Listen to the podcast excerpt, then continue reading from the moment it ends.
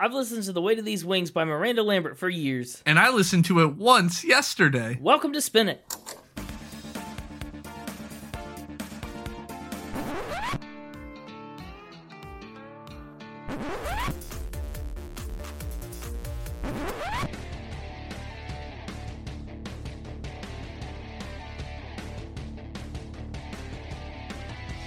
Hello, everybody, and welcome back to Spin It, the record ranking podcast for people who would rather be listening to music. I'm James, and with me, Connor. That's me. That's you, and we are talking about music. And yeah, say and today's uh, I, don't, I don't know. I was trying to find the maybe like and that's Miranda Lambert, but how wild would it have been if I was like and that's Miranda Lambert, and then she jumped into the Discord call. That'd be pretty cool. That would make me very nervous about the episode we're about to record. I, I don't know. This is a lot of pressure all of a sudden. Well, don't worry, she's not here Okay, good. You better not be pulling my leg yet. yet.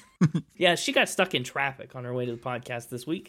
It's it was her wings. They're too heavy, so she'll be here in a minute. Mm, In all seriousness, though, how heavy do you think wings are? I mean, you're the guy that studied pigeon racing a ton. What do you think the weight of wings, like, really is? depends on the wings. No, you're right. Okay. I mean, an ostrich wing is different than a pigeon wing. And, and like, plain wings are probably heavier than both of those. Yeah, yeah. Okay. Yeah, so I guess it just depends what kind of wings Miranda Lambert has. But also, aren't they like super light? Like, don't birds have like really light bones or whatever to make it so they can fly? Yeah, well, that's not the case for Miranda. She's got heavy wings and full bones, so Because she's not a bird. No, she's not. Very astute commentary from your favorite record ranking podcast. Anyway, uh, we're, yeah, we're doing a little more country. You were right when you said, I mean, in our Eric Church episode, that we kind of had neglected country slightly, modern country for a while. So I kind of thought we'd give it a little, little second dose in short order, and that's why we're back here. Nice. Nice indeed. And obviously, once again, as a guy that knows a little country music, especially from around this era, impossible that you don't know Miranda Lambert, right? Who is she? Is she a bird? Sounds like a bird.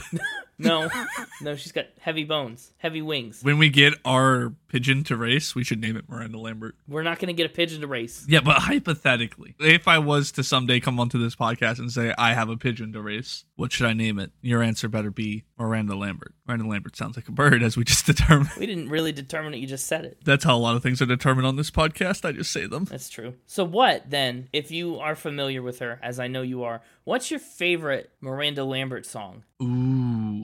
I didn't come prepared with this answer. I feel like it's not a thing you need to prepare for. Like, you should know it. It should be your favorite. You know me, I don't like to pick favorites. Top three. The House That Built Me was a good one. Yeah, it is. I don't remember if I liked White Liar or not. Then it probably wasn't in your top three. Well, I just I remember the title. Yeah, I did like White Liar. Never mind, White Liar. Yeah, I, it took me. I had to listen to the song to remember which one it was. Mm. Probably another one from that Revolution album. I think that's my favorite Miranda Lambert album. A little sad we're not doing it. It is a little sad. I'll be honest. 2015 is about the time I fell off of modern country music. I've made my third selection. Okay, what's your what's your third choice? I'm going with Over You. Oh, I don't even know if I know that one. Yes, you know Over You. It was another one I didn't recognize until I s- heard the song. and Went, oh yeah, I remember loving this song. Well, let me let me see here. I do remember that. You're right. See. hmm so yeah, I think those are my three. Okay, good choice. I think I'm gonna put in a vote for Gunpowder and Lead as my favorite. It's a classic. Oh yeah, this one. Yeah. Ooh, this one. That is a good one. Yeah, it is. Well, let's talk about Miranda Lambert. I mean, her history and her career. Now that we've talked about some of our favorites, Let's do it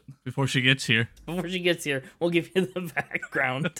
Miranda Lambert was born in Texas in 1983, and when she was young, her parents volunteered their house as a shelter for victims of domestic violence, which had a big impact on her outlook and her music. She said she tried to work a lot of that experience into her songwriting, especially in songs like Gunpowder and Lead. She started singing while she was still back in high school, and she became the lead singer of the house band at a little joint called the Rio Palm Isle, which, way back in the day, hosted artists like Elvis, Willie Nelson, and it's the place that's credited with launching the career of country duo Brooks and Dunn. When she was just 16, before she finished high school, she had the opportunity to go to Nashville to record, but she wasn't really writing songs at that point. So the people that brought her here, she- they just gave her songs to record, to sing. She wasn't really a fan of the stuff that they gave her, so she walked out and decided to learn to play the guitar and write her own songs. Within a year or so, she had a collection of 10 songs that she was pretty happy with. She recorded them and put them out as a self made, self titled album. And she kept touring all around Texas. In 2003, she appeared on the singing competition show Nashville Star, just like Casey Musgraves, who we talked about on episode two.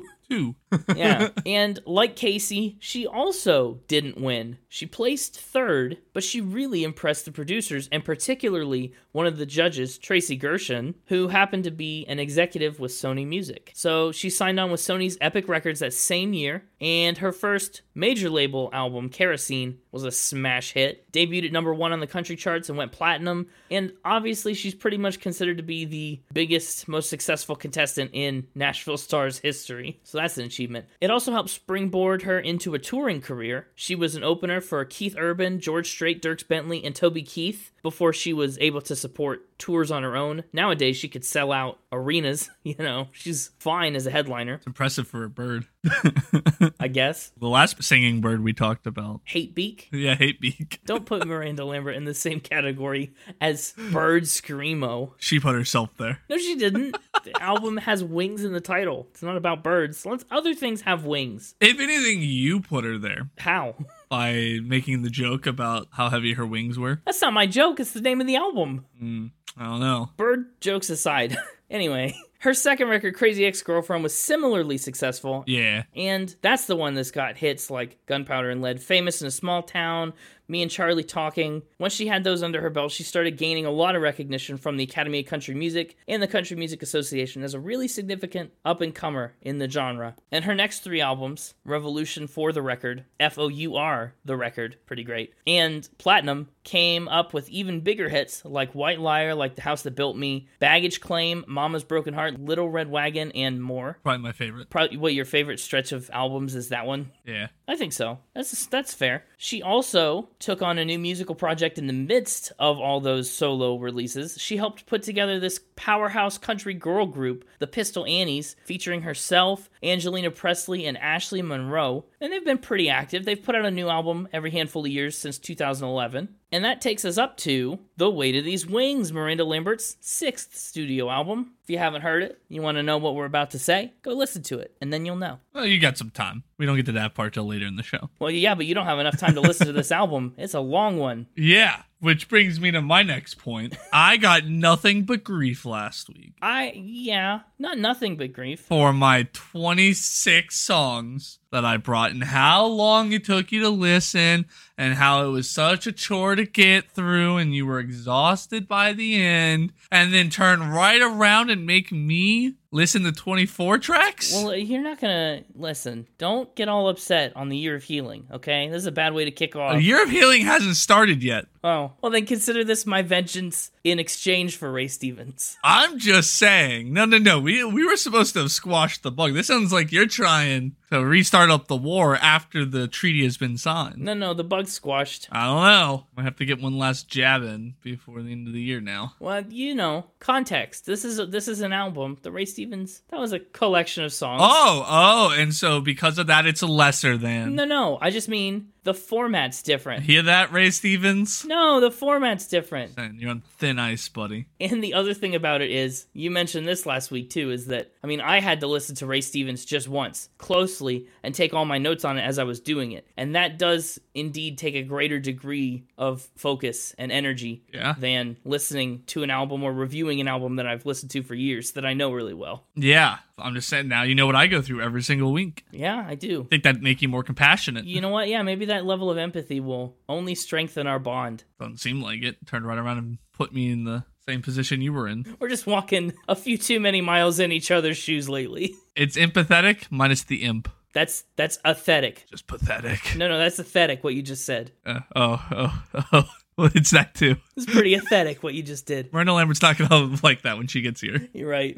well, let's talk about The Weight of These Wings. It came out two years after Platinum in November of 2016, and it came out in this period of, you know, personal turmoil for Miranda Lambert. She was kind of trying to stay out of the spotlight for a while at that time because she was going through a divorce with fellow country star Blake Shelton at the time. Yeah. Yeah, they had been together since 2007, married since 2011, split in 2015. So So the album thematically is pretty strongly drawn from those experiences and her feelings during that period. It's very personal and introspective. It's her first proper double album, by the way, consisting of two 12 track halves. The first dozen is collectively called The Nerve, and the second set is known as The Heart. And of those 24 tracks, she wrote or co wrote 20 tracks. And actually, one thing I think is pretty notable is that We Should Be Friends, one of the album's singles and biggest hits, was a solo write for her. No co writers at all. Good job. Bravo. Tell her that yourself when she gets here. I think The Weight of These Wings probably made more of a splash than any of her previous albums. I feel like I heard it talked about a lot more. Some of the singles got a lot of. I don't know if I'd agree with that.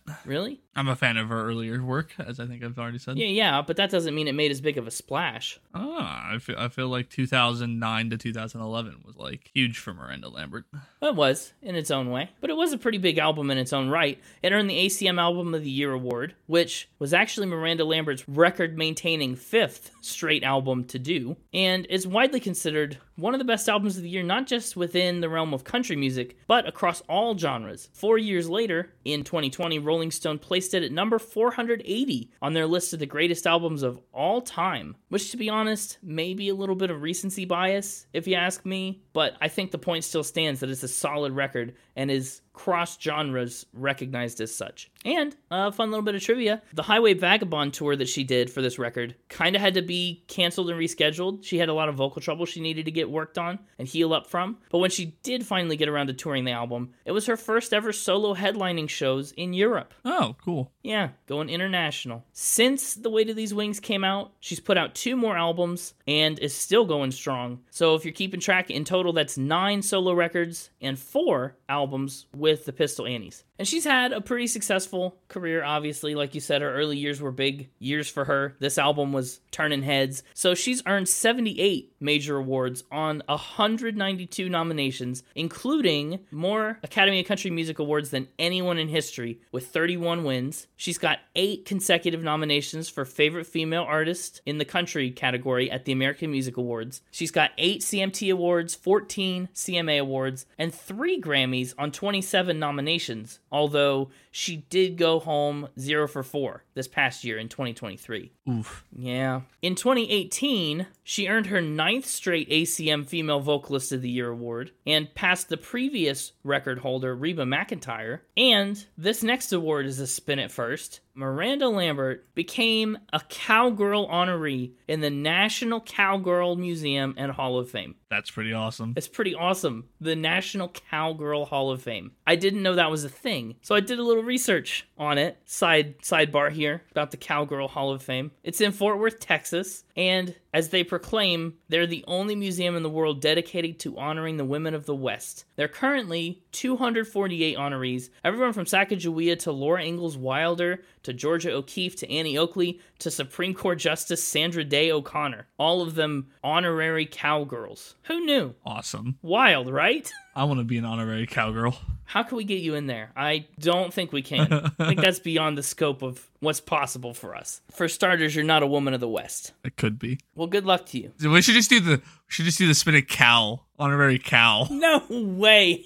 Not a chance we honor anyone as the spinnet cow. Well, hang on. Uh, who said this is for people? Oh, it's for a cow? Yeah, I just want to start inducting cows into the spin it cow of fame. Ha- Why wouldn't it be Hall of Cow? Why, why Cow of Fame? Oh, it should. I, I don't know. I like Hall of Cow better because it sounds like holy cow. Into the spinnet. Holy cow. I don't, you're not making any sense. Why would we, I'm just saying, there's some pretty nice cows out there. yeah, but why would we do that? Uh, just because I can't be an honorary cowgirl. Okay. And spite, out of spite, huh? Well, I'd like to make our first nominees the ones featured in Randy Travis's Click Clack Moo. Ooh, that's a good cow. All right, the first cow in the Hall of Cow. Yep. Anyway, other real trivia tidbits about Miranda Lambert. you and I only walked past it. We didn't go in, but she's got her own personal honky tonk on Lower Broadway in downtown Nashville called Casa Rosa and it's themed after her Texas roots and obviously her successful music career. It's mega popular with tourists. There's always always a pretty big line outside, and when it opened in 2021, she was actually the first modern female country artist to have a honky tonk on Lower Broadway. And she also does a lot of work for rescue dogs. In 2009, she founded the Mutt Nation Foundation and has done adoption drives, fundraisers, uh, raised awareness, and just helped provide support for animals across the country. Good job. That's right. So that's the way to these wings in the nutshell. That's Miranda Lambert's career. So you got the background for when she shows up. And now for the segment where we either tell you some more interesting true things or lie straight to your face. Well, not straight to your face. There are, there are a couple steps in between. But yeah, Around the corner from your face. yeah, let's hit it. It's everybody's favorite game show, Fact or Spin. Fact or spin? Yeah. and the, the host of everybody's favorite game show, everybody's favorite dastard, the Mixtaper. Woo! Hey, it's me, the Mixtaper. Hello, welcome back. I uh I'm kind of surprised to see you back, to be honest. Yeah, listen, I uh might have said some things that were a bit rash last week. That uh premature. Yeah, I understand you were My lawyers tell me that I'm contractually obligated to be here. Oh, I didn't want to bring it up in the moment. You and Connor were kind of having a, a whole thing there. Yeah, so you'd suffered a brutal defeat at the hands of the host team last week. Not to remind you, because it's still very fresh, I'm sure, in your mind. But you were the victim of the very first double shutout in Factor Spin history. Yeah, I, I hate playing against Connor. He's just so good at the game and talented and funny and smart. Well, that goes for the whole host team. Well, Wait, let's not. you've never double shut out me. No, I haven't. I think Connor is just the superior factor spin player To you? Probably. against me. Against you? Well, that's hurtful, but statistics don't lie. I mean, Yeah. his sample size is smaller than mine, but it's true. He's hardly missed, much to my delight. But I'm hoping that this week will go my way now that I'm playing you again. Okay, well, let's hear the weight of these spins. The other reason I'm still here is those student loans. Oh, yeah, that's true. You got to pay those off. Yeah, I can't really afford to, to not be here. On top of that, I have a deal with Starbucks that, you know, they fire me if I stop doing this podcast and promoting for them. That's a weird deal. I'm really uh locked in here. Okay, well, I hope you brought your A game. Just, I, I hope the thrill of retirement didn't throw you off. It's pretty great. But if anything, it's only made me stronger. Okay, prove it. All right, I will. With my first supposedly true fact, she keeps a box cutter on stage. Ooh, starting strong. Is it for cutting boxes? No. Is it for cutting anything? I mean, for stabbing something. For stabbing something? Uses it more as a shiv. What? Against whom? What does she stab? Your, your first instinct might be she, it's there to shiv anybody who might try to get up on stage, you know, and It's not. be aggressive. You know, it might be like a defense thing, but no, it's more because she hates the beach. Hates the beach. Yeah. This feels like a roundabout. I don't know what that means. So if I hate the beach, are you popping beach balls? You nailed it. Okay, because I figure at concerts people bring beach balls around and stuff and throw them around. Yeah. It drives her insane. Really? She doesn't like when people do that? She says nothing makes her more crazy than when she's up on stage singing a ballad and a beach ball comes flying at her head. So she keeps a box cutter on the stage with her for such occasions. A beach ball will come at her head, she'll catch it, walk over to where she's keeping the box cutter, and slash it. Yeah. How often does this happen that you need to keep a box cutter on the stage? Enough. But like, can't you just throw it off behind, like backstage? I don't think that makes as big a point. True, it doesn't. Sending a message. Interesting. She hates the beach. I almost made that the fact. Title was Miranda Lambert hates the beach. Well, I'm glad you didn't. I think I'm gonna say this is a spin. Why is that? I think she hates beach balls. I do. I can understand it.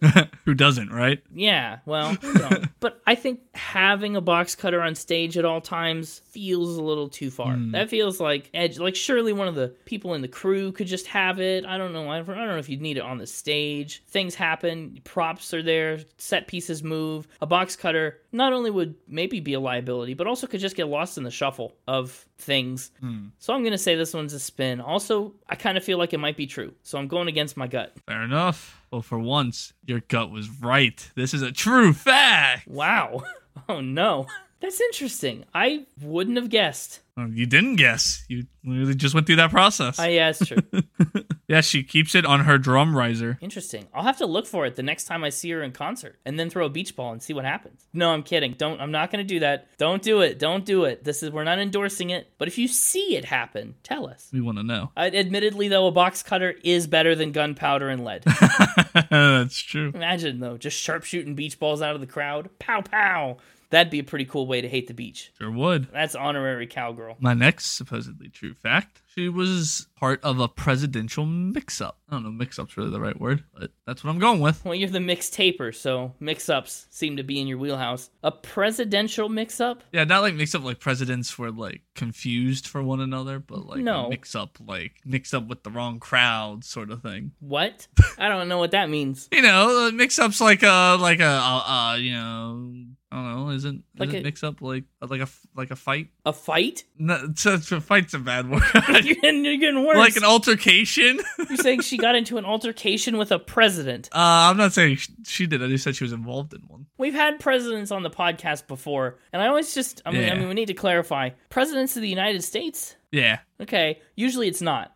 this time it is. So what what president is also involved in this mix up, this fight or altercation, this scrap, this this situation? I, we have many synonyms, and I really can't tell you what this is yet. it was President Clinton. President Bill Clinton getting mixed up. That means mixed up can mean a whole lot of other things too.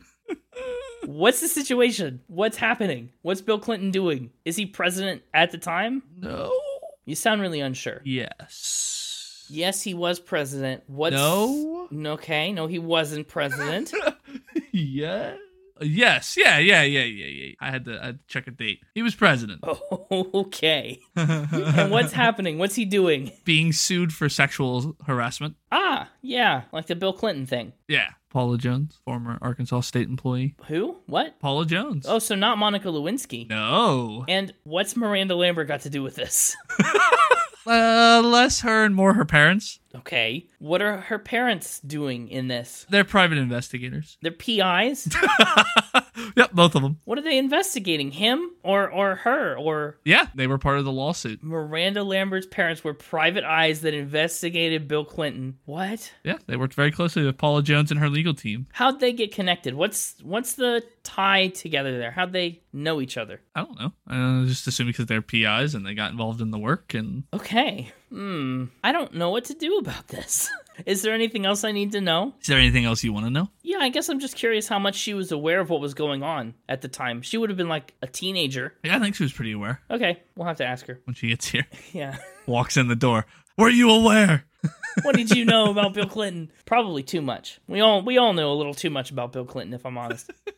But is this true? Well, that depends on what your definition of is is. I, th- I think this one's a spin. Any reason why on this one? Any justification? Well, part of me thinks that this is so such a specific situation and event. There's no way that you could have made this up, and that just kind of feels like why it has to be a spin. I guess Fair enough. it also isn't particularly about Miranda Lambert. It could have been about anybody's parents, and also they're Texas. You know, this happened in Arkansas. Seems like maybe they wouldn't be too involved. This is a true fact. No way, really?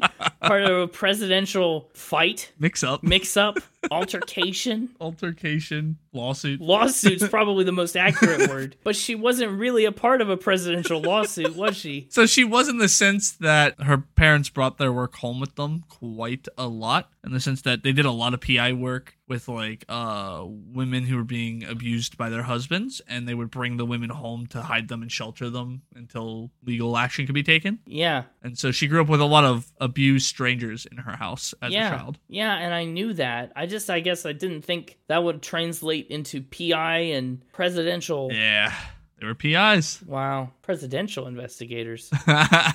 anyway, number three, she was involved in a hit and run. Oh, she was involved in a mix-up. so, what's the hit and run? Is she a driver or is she the uh, the victim here? Uh, in this scenario, she was the victim. She got hit. Yeah, and it was really less of a hit and run and more of just a hit and get caught, So just a hit. a hit and fess up. She just got hit. It's not a hit and run at all. The and run is like a critical component of the hit and run dynamic. yeah, but I need to call it a hit and run for the parallelism. Whatever. You'll understand in a moment. Where is she going when this happens? Well, you see, I uh, I used a similar supposedly true fact on Connor all the way back in episode twenty. Because what I'm telling you is this happened while she was on the set of The Voice. No, no, not another voice hit and run. So Miley Cyrus's hit and run on The Voice was her backing into the sound trailer. Hence why I said in this scenario, she was the victim, because in the other one, Miley Cyrus was at fault. Okay, yeah, it's true. But so Miley Cyrus backed into the sound trailer and then got caught on a hot mic. What happened to Miranda Lambert? In this story, her airstream was hit. Oh, she's the she's the trailer that got hit then. Who did it? Was it Miley Cyrus? No, it was security. Oh. Hence why it was more of a hit and fess up. Because I mean, who were who else would you have called about a hit and run other than security? True. Eh, What's the situation? They just back up recklessly? On set, they used the little like golf carts to get around, Uh huh. and and yeah, they kind of backed into Miranda Lambert's airstream while she was on the set of The Voice. Surprising. Didn't really cause any real damage though. No. Okay, that's good. Just a golf cart, not going very fast. But she was in it at the time, so you know she heard it. It was like, what the heck? Did it shake? I mean, that's that's a little intense. I mean, yeah. Okay. I think I'm gonna say this one is a spin. oh, wow. I'm gonna ask any other information. It's going right in for spend. Okay. Well, what else should I know? nothing you should know. Just if there's anything else you want to know, you usually ask more questions. But if you're happy, lock in and spend. No, I'm pretty happy with it. My thoughts process behind this is that you, you already used this fact in episode 20. Sure. I think it's been a long time. I think she's got ties to the voice that you obviously are aware of. And so it feels like an easy grab to go back to the voice spin Hmm. from, oh, 72 episodes back? I don't know. I'm just skeptical. I'm skeptical because the situation is so similar to Miley Cyrus's. Uh huh. Great. So you lock in and spend. yeah, I am. All right. This is a true spin.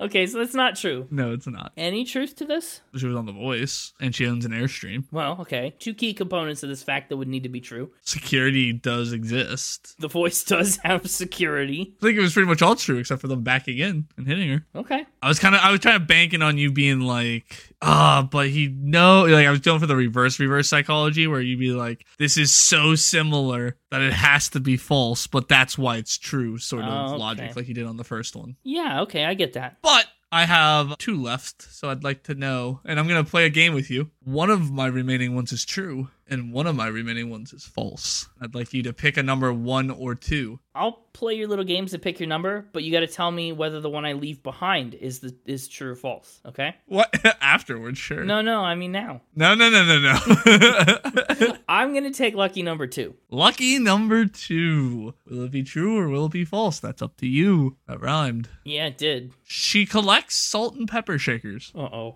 Ah, that's tough. Like unique ones, novelty ones, interesting ones. Does she go places and get them as souvenirs? What kind of salt and pepper shakers are we talking about? Or just like disposable ones? Vintage ones. Vintage? How vintage? I don't know. Vintage enough. How big is her collection? 50. 50 salt and 50 pepper or 25 of each? Usually they come together, right? Salt and pepper shakers. Usually. So I think it's 50 sets. And it's probably grown since since this interview. Okay. Why does she do this? Does she like them? I don't know. Is this a Marge Simpson, like, I just think they're neat kind of thing? She just has a love for all things vintage. All things vintage is one thing, but you really narrowed your scope down with salt and pepper shakers. Th- and Listen, salt and pepper shakers are all things vintage. That's it. Nothing else can be vintage. How much does she spend? It- Like, so let's say she's out and about, sees the coolest salt and pepper shaker ever. She's Miranda Lambert. She probably can spend any ridiculous amount she wants on a salt and pepper shaker. It won't be ridiculous to her. Like if I went to the store and saw a fifty dollar salt and pepper shaker, I'd be like, "That's a bit absurd." True. She'd walk in and be like, "That's a steal."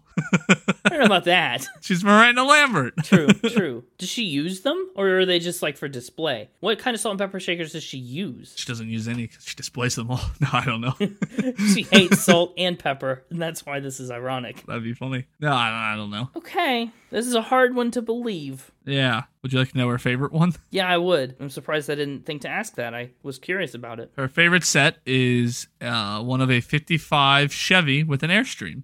Ooh, that's pretty cool. In- interesting. That's a weird shape for a salt and pepper shaker. Yeah. You know, because her 55 Chevy she's had since she was like 17, and she's a big fan of her Airstream, made for her by a fan. A fan made it? Well, a fan gave it to her. I guess I assume a fan made it. I doubt there's a 55 Chevy with an Airstream salt and pepper shaker just on the shelf at Walmart you can pick up. No, it's at the collector stores. It's that's an antique. Very specific items to put together on a salt and pepper shaker. But either way, it was given to her by a fan. So I guess to your earlier question, how much would she spend? She spent zero on that one. It's her favorite. Ugh, Ah, tough. That's tough. This feels like a spin to me. This has all the markings of a spin. So you're going with fact? No, I'm sticking with spin. Sticking with spin. Yeah, yeah, I think you probably saw some cool salt and pepper shakers. Maybe you saw the salt and pepper shakers that were the Chevy and the Airstream and decided that would be fun. And so you worked it into a previous spin. Hmm. I have been known to do that. I don't know if she really even does own an Airstream. I mean, you could just lie about everything.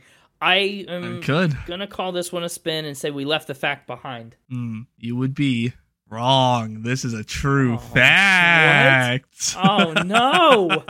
Oh, that's awful. I'm back on top.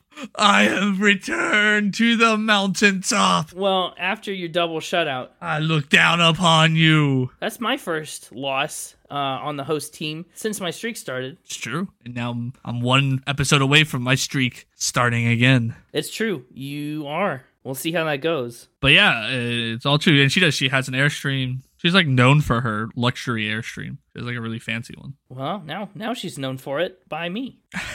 The spin you left behind was she is a bird. No way. what are you gonna try and say about that? I, would- I googled if there was any birds called Miranda Lambert, and I found one. That doesn't make any sense. Listen, it was it was a gamble, and you chose poorly. Yeah, the bird one would have been pretty easy in hindsight. I really did make the wrong choice here. Interesting fact though. Yeah, It makes me want to look into salt and pepper shakers. We've had some weird collectors on the show, so I, you just never can tell. mm-hmm. really mixing it up with what she's collecting. Yeah, she got into a mix up with some salt and pepper shakers. That's for sure. You ever accidentally mixed up sugar and salt? No, I don't think I have. I've never done that, but what I have done is put whipped cream on a bagel instead of cream cheese. Oh, That sucks. that sounds delicious. What? No, no, no, no, no, no, no, no, no. It sucks. It's not delicious. It sounds awesome. It is not delicious. As the mixtaper, I'm gonna try that. Okay, so here's what happened. I was campus dining. I got my bagel, and next to the place where they had the bagels, they had a big bowl of like whipped stuff. I was like, "Oh, cool, cream cheese with the bagel. It's easy. Cream Makes cheese. sense." There was a cream cheese anywhere else. There's a noticeable like consistency difference between the two. No, no, no. So I thought, well, you can like whip cream cheese, and so I was like, "Oh, that's nice. That's great." Eh, Or at least, at the very least, whipped butter, right? So I was like, "Okay, cool." But it was by this. It was for there were cookies and bagels. It's like a bagel place. Like that's what they made in this corner of the dining hall. Interesting. So I covered them. I went and checked out, sat down. I was like, awesome. Breakfast time. It was like a big bite of a whipped creamy bagel, and I almost threw up. It's awful. Sounds awesome. Because it wasn't refrigerated, it was just out here in a bowl. No, it was so bad. Don't do it. Oh well, unrefrigerated sounds not as good, but refrigerated game changer. I don't know. I guess I'm imagining buying some Cool Whip or something. Cool Whip's different. cool Whip's not whipped cream. Yeah, Cool Whip is sweet. yeah, you're you're right. That's what. Well, I guess that's what I was imagining was Cool Whip Nope, because otherwise different. I don't know how on earth you confuse the two because actual whipped cream is like noticeably different from cream cheese. I don't know how you made that mistake. I was really, it was early. I was in a hurry. and it was logical for that to have been cream cheese. Oh, I love that story. That's my new favorite story about you. Thanks. Well, Mixtaper, we'll see you next week. We'll see if you can actually get that streak going. All I gotta do is not lose. Yeah, that's the sad truth. And with that, I'll see you next week for another exciting round of fact or spin. yep. Yeah. I'll be honest, I'm glad he's not retired. I was worried you forced him out last week, so Yeah, I know. I'm glad. I was glad to see him back. it's nice to see that our lawyers got him trapped in an ironclad contract. Do you have an update on uh, Miranda's ETA? I haven't heard anything yet. Uh, you know, I think I'll send the mixtaper out in the blimp to try to find her. In the blimp, yeah. he can catch up to her. Well, he's got to fly low because remember she's got heavy wings, so Oh yeah. she's probably not flying very high. Well, good thing blimps are able to get low to the ground. Well, that's true. I mean, everything that flies can get low to the ground at least once. Fair enough. Let's talk about the album cover. It's really not like there's a lot to say. It's Miranda Lambert with heavy wings. Yeah. In like black and white, right? Yeah, and there's a nice little frame around it. You know, it puts it right in the middle. Upon closer inspection, I think that's like a you know a heart with wings on it behind her. I think that's like a gate to this little pasture slash enclosure she's standing in front of. Yeah, I agree. It's cool. You know, I do like though the uh, acoustic guitar in the case that she's carrying with her, and that kind of just fits. It just kind of feels like the album, you know, as a guitar player like she is, and singing all these guitar heavy songs. Yeah, you're you're just a big sucker for the guitar. Of course, you were gonna like it. No, it's not even that. I just think Uh, it's a little bit that audience. no. When we get into the songs, we'll talk about. I mean, A there's smidge, just a pinch, a dash, if you will. so many themes of this album are about this transience, this constantly being on the go and on the move. And it seems like the only things that she's got with her as she's on the road and trying to figure herself out are, you know, herself and her guitar to write these songs. So I think it's a good inclusion on the album cover. And I'm not biased much. So here's the deal So this is a big double album, 24 tracks, and I think, I mean, we just did a B side for Ray Stevens, so for the first time ever, I don't think we're gonna be able to talk about all these in full. So we're just gonna focus on the highlights here. We'll we'll touch on the others just in terms of how they fit into the album. an audience, okay, he's saving you the trouble here, right, by doing this. But he still insisted I listen to the whole thing. So all of his talk about how long last week's listen period was and how taxing and tiring it was, that also applies to me because he made me listen to all of them still. Well, it's true. Just to be clear.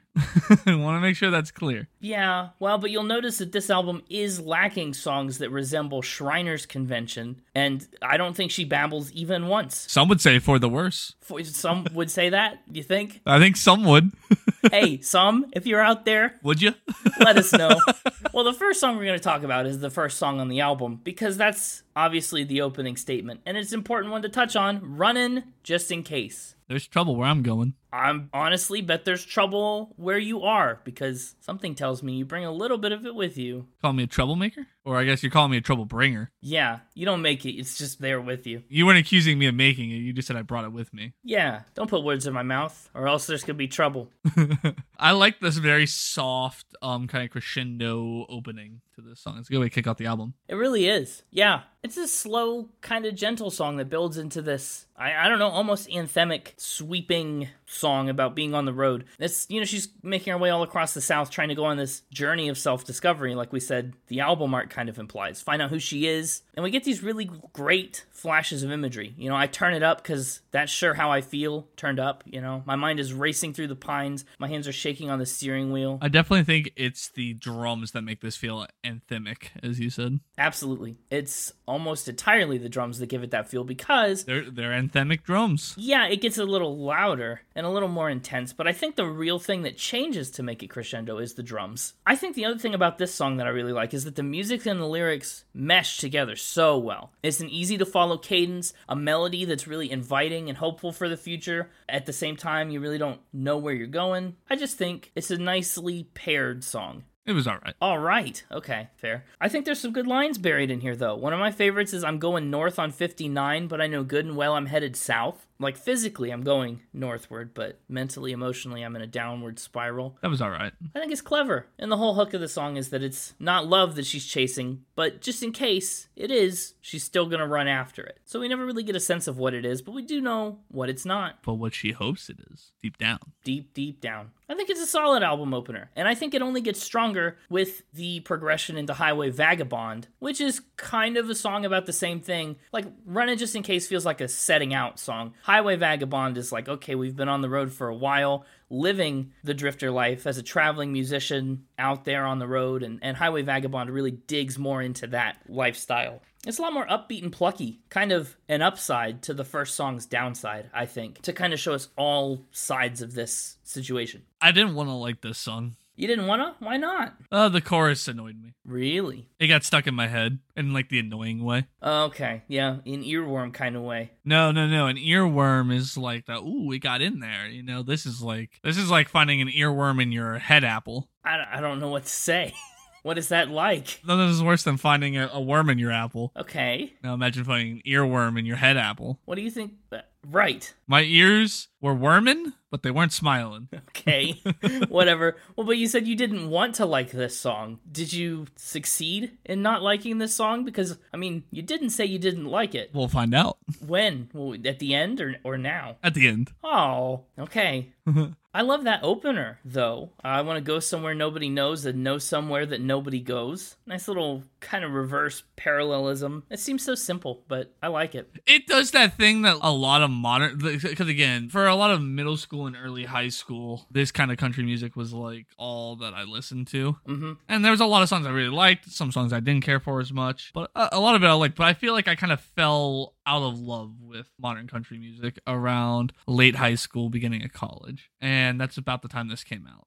2016. Yeah. Why? What drove you away? the style was getting bored. All the songs were about the same, like four themes, and the song structures were all very similar. And I don't know, it just it got very white noisy to me, I guess. And this commits one of those sins, you know, that I don't like in a lot of songs. Very, very short or fast verses with just this repeated chorus. It feels like every 20 seconds she's saying the words highway vagabond. It's true. That's because it's the worm part. It just becomes white noise. I can't tell where I am in the song ever because all I'm hearing is something about truck stops or highway vagabonds or getting one off while the other got on. It just was like tumbling around in my brain, got stuck there, couldn't get it out. No. And then I would just, the occasional, okay. It's in the apple. It's too deep in the apple. yeah, it was a deep apple on this one. I get that. No, I get that totally. And you're right. I feel like a lot of popular country music, I mean, did hit a bro country skid somewhere around that time, if not a little sooner, even. I, it probably was a little sooner, but it just took me a little while to become disillusioned with it. Yeah, there's something about this song. I think what they're doing is having her sing the melody twice and layering it so that it sounds like she's singing the same notes, but it's definitely two distinct tracks of her voice. Uh huh. It feels a little different on this song, and I don't know if I love it, but I don't mind it a ton. I just notice it. And I don't know, sometimes noticing it isn't always the best thing, but I like it. And oh, in verse 2, we get a shout out to the infamous drifter Willie Nelson. I mean, we talked all about his lifestyle on the road, how he hitchhiked all up and down the West Coast and got around, did some odd jobs. Gotta love it. Or apparently, we'll find out later if you had to love it, in spite of your wishes. You'll find out. Are you gonna tell us what you thought of Ugly Lights? Uh, yeah, I can tell you. Oh, okay, this one gets a pass. I, I wrote a note that says any light I'm under is an ugly light. Oh Brownie no, face. that's so sad. That's not what it means. It's the first thing I wrote down before even hitting play on the song.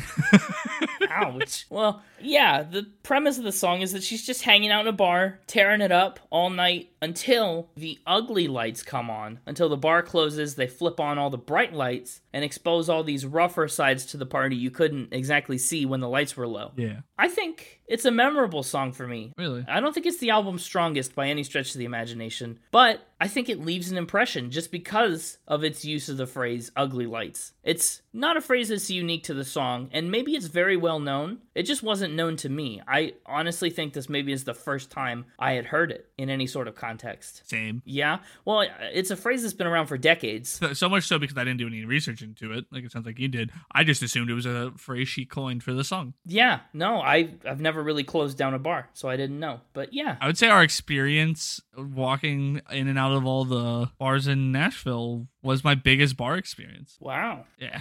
I don't really go to bars because if I'm going to drink, I'm going to drink cheaply with myself and my friends With and not, myself. not pay exorbitant amounts for bad alcohol. Sounds like a good idea. And if the ugly lights follow you anyway, I mean, there's really no benefit. I think there's a lot of cool lines in this one, too. And man, it's just a consequence of songwriting. We talked on Eric Church, too, how you can pick out so many little gems. And the question, I guess, is whether they come together into something greater than the sum of their parts. Because not every line is a gem, but some of them, like when the Romeos and Juliets have bummed all my cigarettes and the last kiss in the parking lot's done, you know, like that's a great little line. That's a great little nugget. Yeah, But you know, if it's not supported by anything, what's that nugget worth? I don't know. But I like the concept. I really like the concept of ugly lights coming up, showing the blemishes on everybody's supposedly picture perfect life when the lights are down. The pretty lights are on. Or off, maybe? I don't know. Do you have to have pretty lights on, or just turning the ugly lights off is enough, do you think? Uh, for me, Well, for anything. I, I think the less light, the better. Oh, okay. I live in the darkness. But there's a reason the mixed computer and I get along so well. Uh, you know how some people have like the light dimmer switches where you can like adjust the brightness? Yeah. Yeah, we have a darkness dimmer switch that adjusts the darkness. Anywhere from like underground cave pitch blackness to blackout curtain darkness. Yeah, so that sounds like a miscalibrated normal dimmer switch. Oh no, it's not miscalibrated. The mixtaper spent like an entire weekend on it. Sure. He's an electrician. I don't know if you knew that. Right. I think the first song we're going to skip is You Wouldn't Know Me. I wouldn't know it. We skipped it. Yeah. It's a, it's a little bit of a ditty. It's got a shorter chorus than the other ones you talked about. Sounds like you're talking about it. I'm just glossing over here. I, I, this is a little substance, but Listen, you wouldn't know me, but I think we should be friends. we should be friends. One of the album's singles, greatest hits. Oh yeah, it is. Yeah, it is. and it's the one that she wrote entirely by herself. This was her solo write. And I think it's really clever. She outlines all these characteristics that might be true of the listener if you do this or if you do that, if you do XYZ. And we think that it's going to be some kind of commentary on the person, on you, because you do those things. But what she says, like she points that finger right back at herself and says, We should be friends because that's exactly the way I am, so we get along. Do any of these things apply to you? You know, if your mind's as cluttered as your kitchen sink, if your heart's as empty as your diesel tank, if you paint your nails while you cut your loss, if you use alcohol as a sedative and bless your heart as a negative, like, could you be friends with Miranda Lambert? No. No? well, uh, losing sleep and gaining weight, that one fits. I Man, you are dunking on yourself today. thrive in the darkness. Are you willing to fight over men and mamas and Miller Lights? I will fight over mamas. No, ain't nobody touching my mama. See, then you could be friends with Miranda Lambert. Uh, just on a couple of things. We we could probably be acquaintances. We can be acquaintances. That's a lame song. uh Well, this song I noticed does that thing that you really like. huh. I'm trying to trying to up it for you a little bit. Up it for me. Give me the hard sell. The chorus alters itself. It changes. Sure does. She says in the first one, I can judge the cover because I read the book, but then eventually we get to this point where she could judge the cover because she wrote the book. Yeah. I like it. I think that is a boost to this song. Yeah. I'll give it one boost. One boost. Yeah. Great. There's only a couple things in this song that would allow Miranda Lambert and I to be friends. But one thing that will definitely make us friends, our love of pink sunglasses. You both love pink sunglasses, really? Oh yeah. Nice. Only pair of sunglasses I own are pink. I don't know if you're serious. I'm 100% serious. Wow. Okay. Mainly because all my normal ones I always break. I do know that. Yes. I watched a pair of sunglasses break off your face once with no provocation. Like they just crumbled they just shattered. on your nose. And I don't know Uh huh. I don't know how it happened. I was too much for them. Cracked under the pressure of having to be on my face. Yeah, they couldn't handle it. The ugly lights got a little too bright. Yeah. Got a little too bright. They realized whose face they were on. They're like, oh, dang. Snap. But no, I have one pair of uh, breast cancer awareness, like plastic sunglasses that I never wear. And so therefore I've never broken. Oh. So they're the only sunglasses I currently own. And they're pink. Well, there you go. You could be friends. Pink Sunglasses is definitely a song that wormed its way into my head apple. Um, this is one I don't want to like, but I kind of do. Really? I kind of do. Pink sunglasses. It's another anthemy song. It's it's a little bit between anthemy and sing songy. Little, it's like a little anthemic ditty. I always was a little confused by it when I heard it in context, like the first couple times as that I listened to the album, because I wasn't latching onto the main metaphor of it. Because so in my head, I never pictured the lenses as pink. In my mind's eye, listening to this song, it's always just like these cheap pink plastic frames and like normal dark lenses. So it doesn't make any sense at all. But really, the way you're supposed to think about it is a twist on the traditional rose colored glasses metaphor, Yeah. where the lenses are pink. And so you see the world in a different light, you become more optimistic, your problems aren't problematic, and you can simply scoff at them as you walk by. Yeah. Now, in that context, that paradigm, I like the song better. But just to think of why she really loves these like cheap normal sunglasses with pink frames was really not clicking for me. I like the song. I do too. I know I just kind of said I didn't, but altogether, complete package, it works, and that's what's important. And in the context of the album, it's a little bit of a carefree song where some of these songs, like, I don't know, Ugly Lights and Runnin' Just in Case, are a little bit deep and introspective and really, like, weighty. Pink Sunglasses, along with I Guess We Should Be Friends, are kind of just resigned to life being the way that it is, and you're just gonna roll with it, go with the flow. It's a lot more carefree and dismissive, which is refreshing. I agree. Heck yeah. Up next is Getaway Driver. Getaway Driver is one that, We're skipping it. oh yeah, Getaway Driver is one that never sticks with me much. I, I regularly kind of pass it by or forget about it. It's short too. Mm-hmm. I guess not in time, but in lyrical content, But I say it's three minutes and fifty three seconds. It's actually on Yeah. the longer side. it is, but lyrically it's short. The verses are minuscule and the chorus, eh, okay. Like I said, we're not talking about it, so N- no. The real one I want to talk about is Vice. I would say Vice is probably the second biggest song on this album. One of the biggest singles for sure, and actually the first one she released, which makes it the very first song people heard from her after her divorce. this was one I knew c- before uh, listening. Uh, that doesn't surprise me at all. What do you think? I think. I thought. I thunk. Okay, think, thought, thunk. I do. I like this one actually. It's a good one. You know me. I'm the ballad guy. It's true. And this is, yeah, ballad, balladish. Pretty darn ballady. Yeah, it's about the vices and the coping mechanisms you pick up and kind of lean on in the wake of tragedy. One thing that struck me about it is its similarity at the beginning to Eric Church's record year with this vinyl record and a jukebox. It's kind of the same premise where she's kind of been heartbroken or or is experiencing some intense emotional moment and decides to turn to physical vinyl records to help her get over it and cope with it. I'm a big fan of the chorus of this one. Yeah, I think the strength of the chorus is in its simplicity Yep. melodically, you're you're in it right away. It doesn't take any time introducing itself. It's just boom, you're swept up in another vice, and it just fits. It's lethargic, just like you know another bed I shouldn't crawl out of at 7 a.m.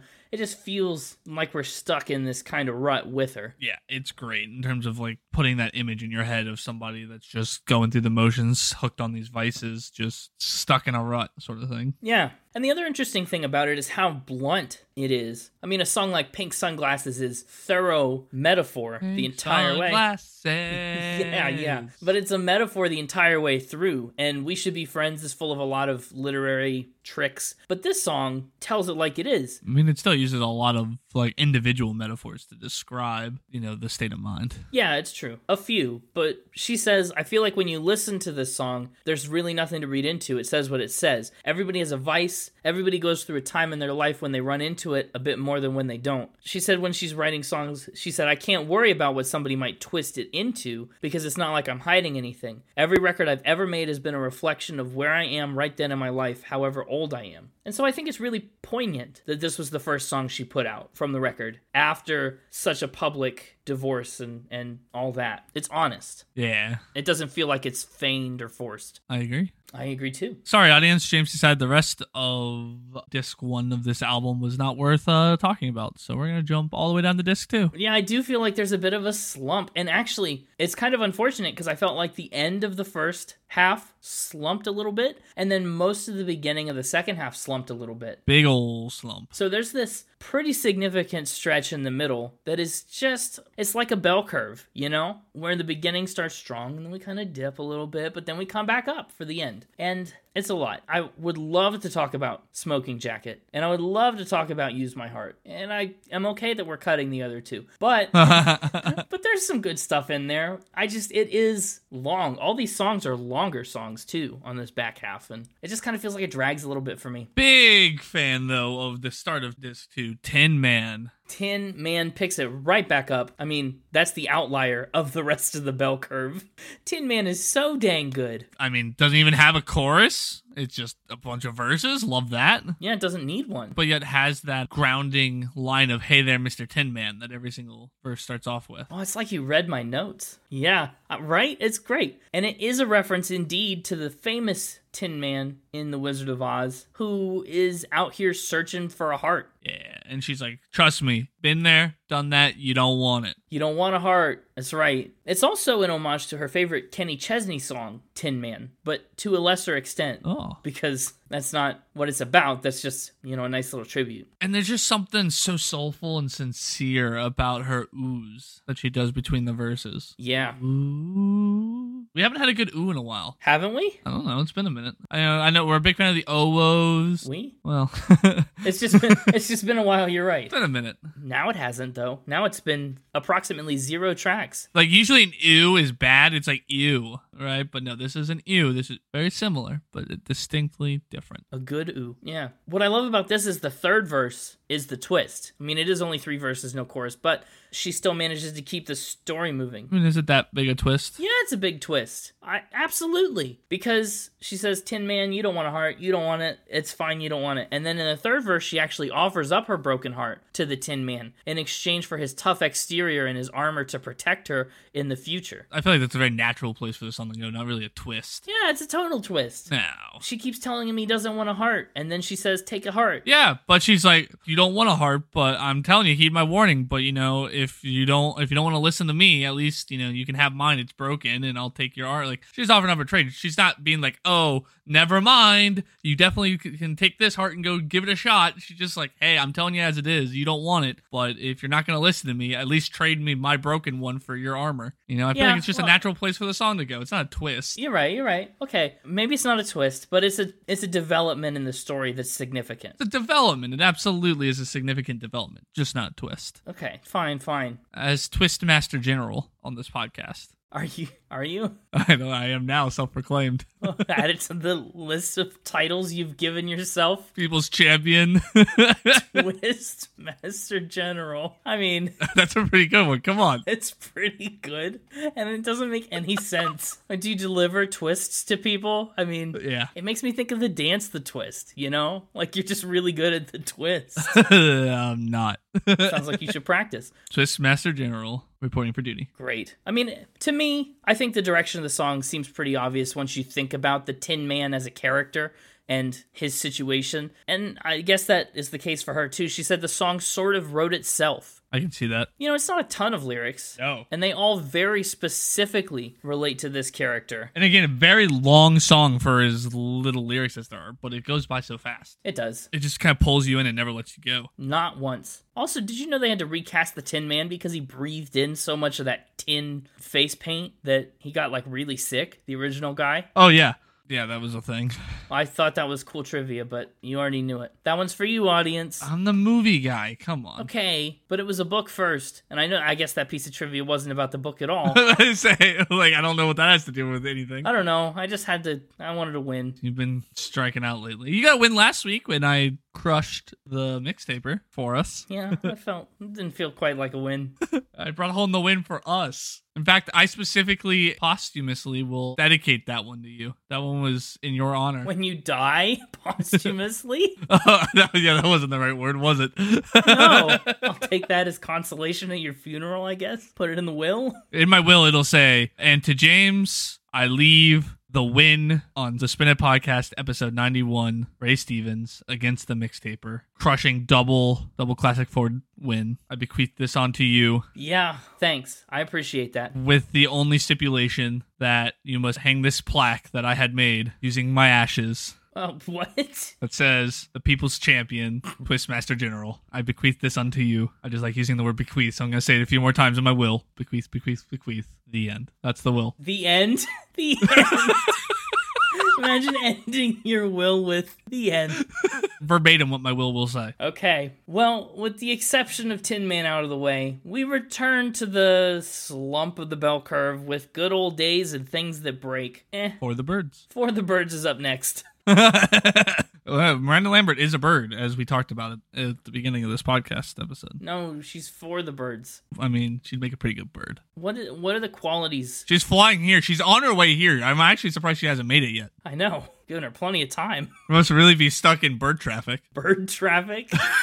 what are the qualities that make a good bird? I don't know. It's one of those things. It's like you, I don't know what it is, but I know it when I see it. Oh, yeah. I know what makes a bad bird. They ruffle your feathers. Ah, that was good. Thank you. For the Birds is another clever twist of words. The verses list all these things that she's against. Yeah. And then the chorus does a little pivot and tells us all the things she's for. So, I've saved you the trouble and I've enumerated all the things in this song that she says she's against. Ready? Okay. You can determine whether this is a list of things that a good bird would like or a bad bird would like. Okay. Gray skies, Good bird would hate that. okay cake, Listen, if there's one thing I know about birds that they're very picky about their cake. Mm-hmm. yucky sucky stuff, Yeah. rotten tomatoes. I don't, okay, Rotten Tomatoes, yeah, bird wouldn't like, but the yucky ucky stuff, they eat worms. That's pretty uh, yucky sucky. Maybe that's what you need. Maybe you need a, a bird to come and eat. Eat my earworm, get it out of my he- head A apple. bird needs to come and eat Highway Vagabond. Miranda Lambert, get here and eat my earworm. Get it out of my head. Miranda Lambert, get Eat the earworm out of my head apple Miranda Lambert shirt coming to the store soon. what are we talking about? She also hates uh, fake people. She's against hate. She's against witchy potions, commotions, confrontation, revealing feelings, tears, and slamming hearts in the ceiling. So that's what she's against. Uh, some of the weird ones are okay cake. Who's against cake in any of its forms? I've had some pretty bad cake. Okay, well, Yeah, but she is for the trees and the bees and the dirt, which are all very bird things. It's true. Bees and trees and dirt and birds and sun, breeze, sleeping dogs, curvy, curly girls. She's for questions, for freedom, for seasons. I mean, what's more freedom than the bald eagle, which is a bird? Touche.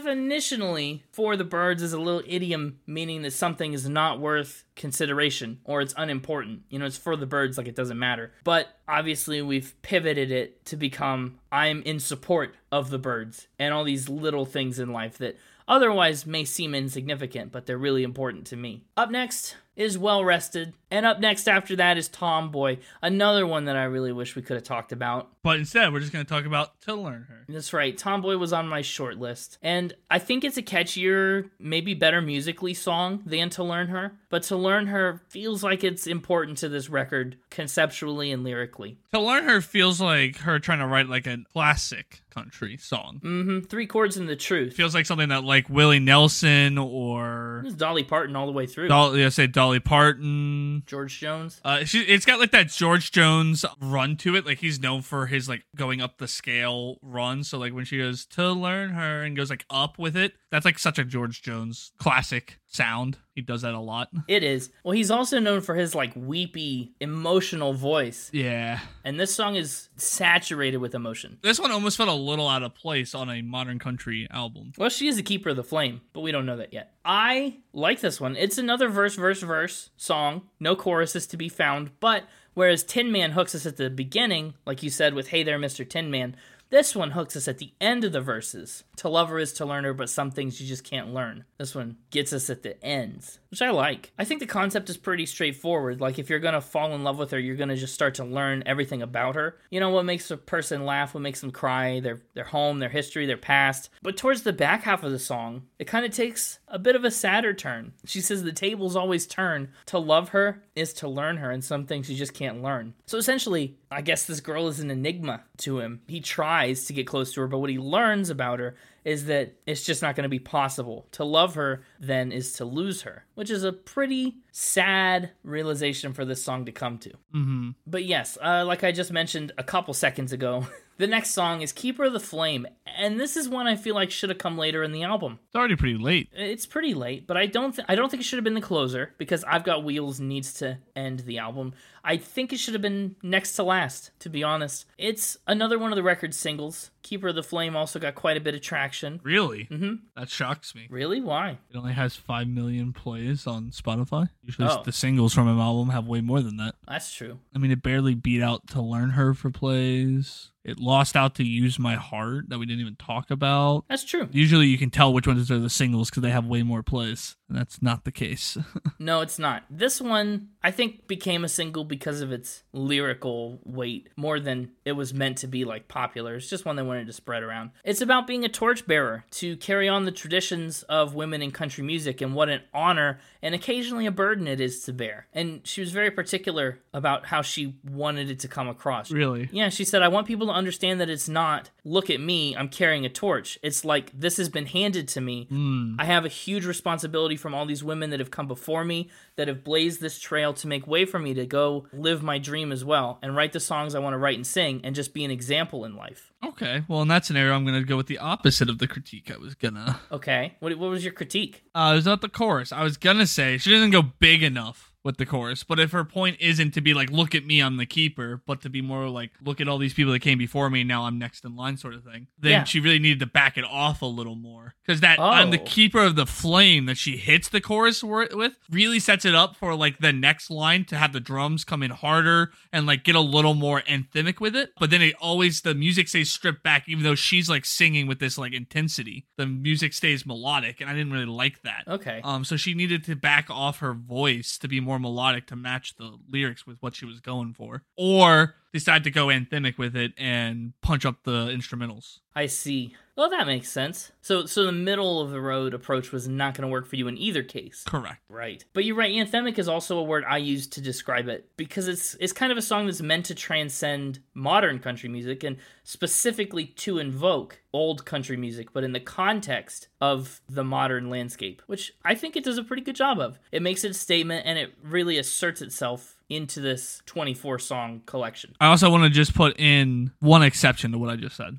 Okay. Yeah. Like Fireflies in the Rain sang perfectly. I really liked it. Oh, okay. So that line in the chorus she can leave alone. I, I hate to tell you this, I do think she's going to leave all of it alone. Well, that's her mistake. it's one of my favorites on the album, and I guess apparently, according to the Spotify plays, it must get overlooked a, a decent amount, Maybe the right amount. maybe the right amount of overlookage. I don't know. Hard to say. And a song that we're gonna overlook is Bad Boy. Sure. are. It's fine. It actually, the beginning of Bad Boy, just to call it back to another episode we did, kind of reminds me of the beginning of Honesty on Hippocampus's Bambi, where they mess up the intro at the very beginning and kept it in anyway. But that's all I've got to say about it. Up next is Six Degrees of Separation, which is, once again, so many of these songs are just earworms. You're, I, maybe you were onto something talking about worms so early on, because that's exactly how I feel about most of this album. Whether I want to like it or not, it gets stuck in my head. And I guess I did pick some of the most catchy, earwormy tracks to talk about, but that's because those are the ones that just stand with you. They're just in your head all the time. Six degrees of Kevin Bacon. That's probably how it started out. That's That's what I said in my notes. I was like, the song is about how she left this relationship and moved away to get away from her ex. I said it's like the Kevin Bacon number, unless she's talking about an imaginary scenario where she broke up with Kevin Bacon. but the whole concept is that, yeah, you can trace your connections to somebody within six degrees. So, like, I know Connor, that's one degree. Connor knows the mixtaper, that's a second degree. You know, the, mixtaper knows, the, gopher. Oh, we both went there. That's my third degree.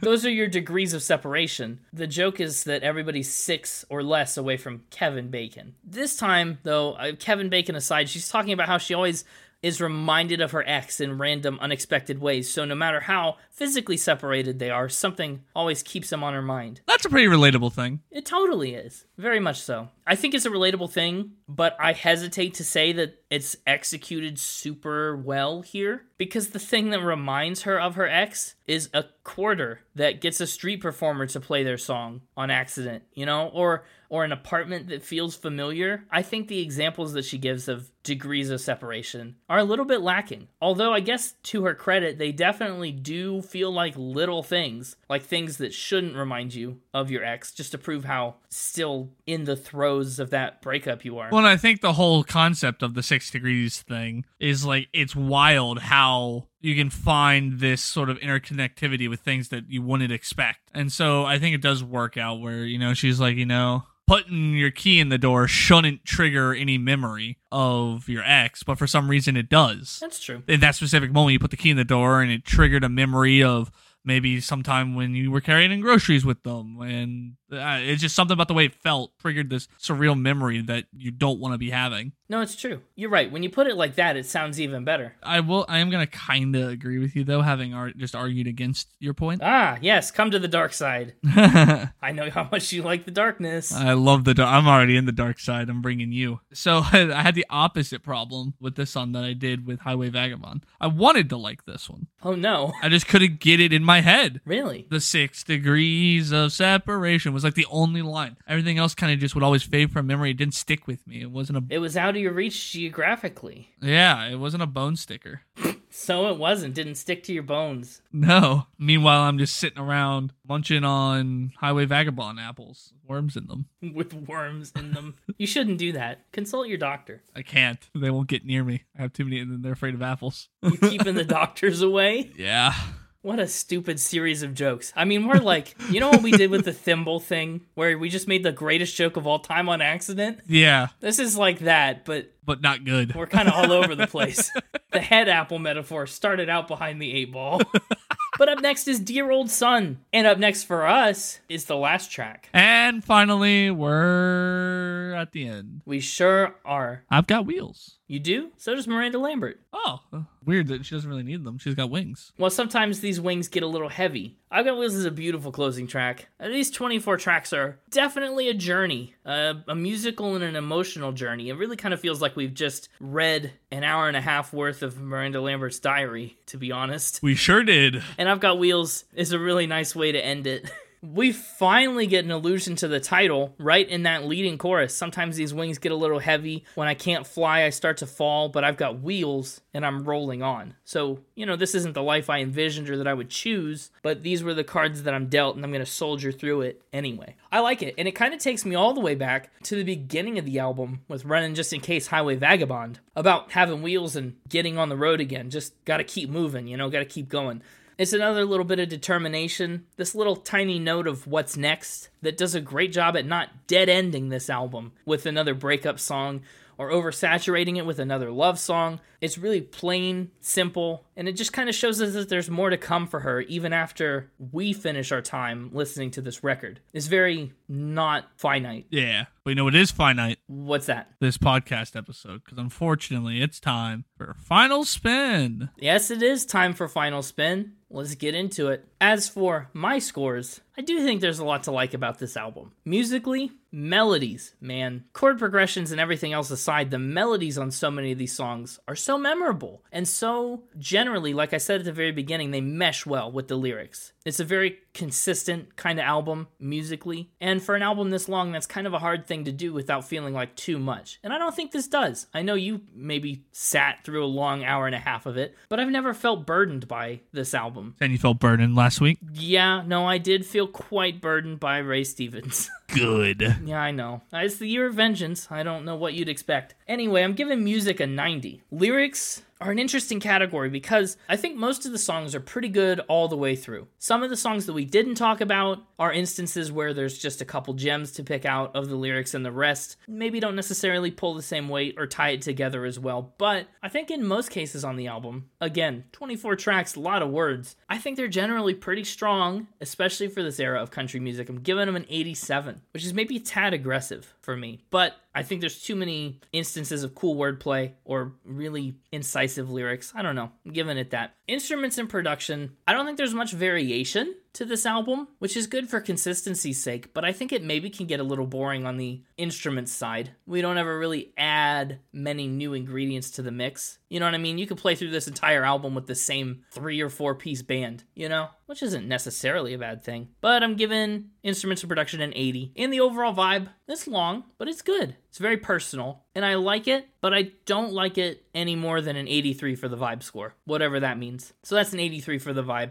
And overall, mostly spurred along by the music and the lyrics, that's an 87.7 from me, All right. which is number 159 on the rankings list and actually puts it closest, if you can believe it, to Kanye West and My Beautiful Dark Twisted Fantasy from the other episodes we've done. Interesting. Yeah, she's in between that and Apocalypse Whenever by Bad Sons, another album with a rose colored glasses song in baby blue shades. For me, my top three.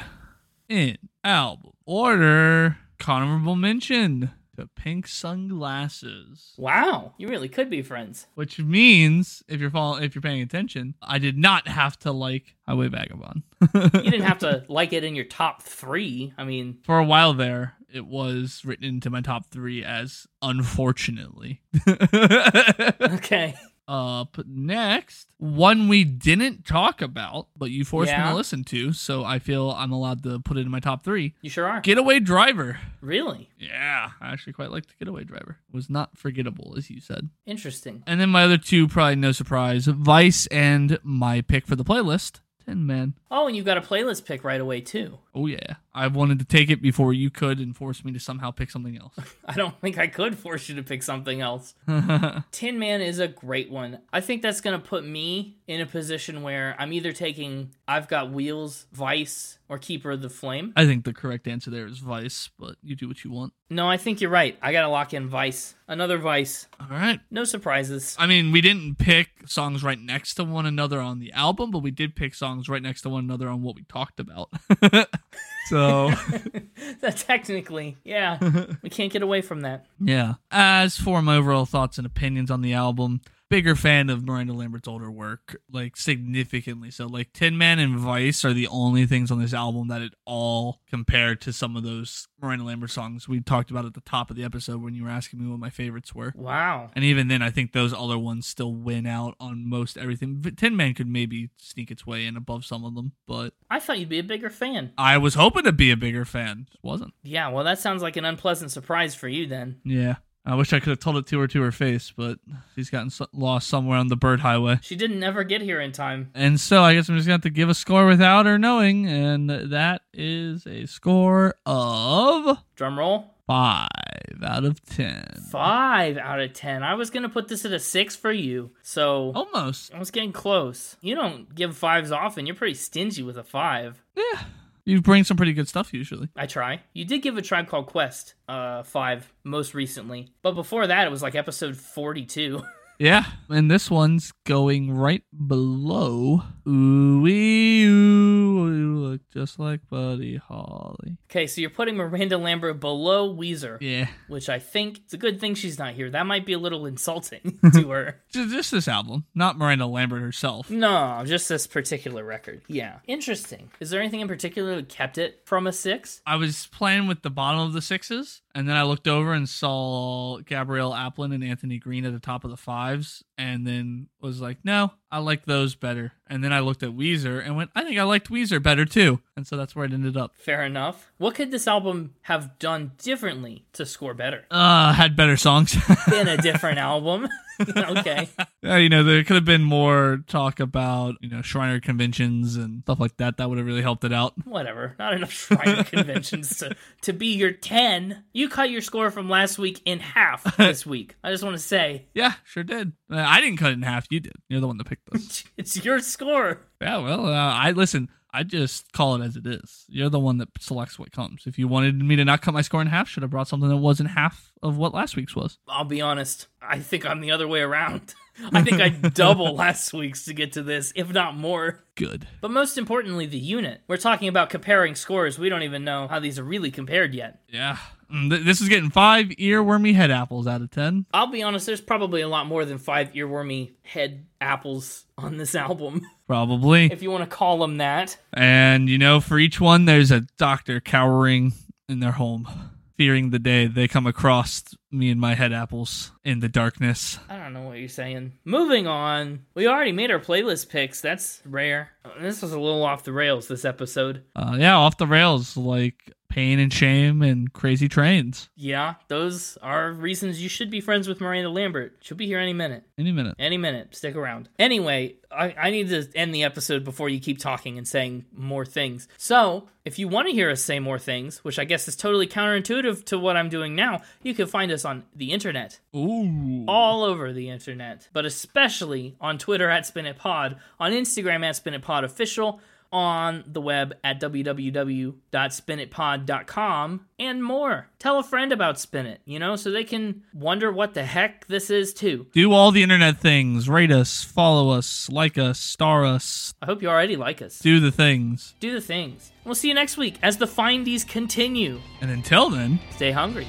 and keep, keep spinning. spinning. And now I have to go update my will. Now you have to go update your will. You mean it wasn't already in there before? Uh, I made a promise on what it would what it would say. An oath. Yeah, you can't go back on that. I mean, I could drop dead at any minute. Rip and fall in my dark home. Your head apple will smash wide open. You'll become head apple sauce.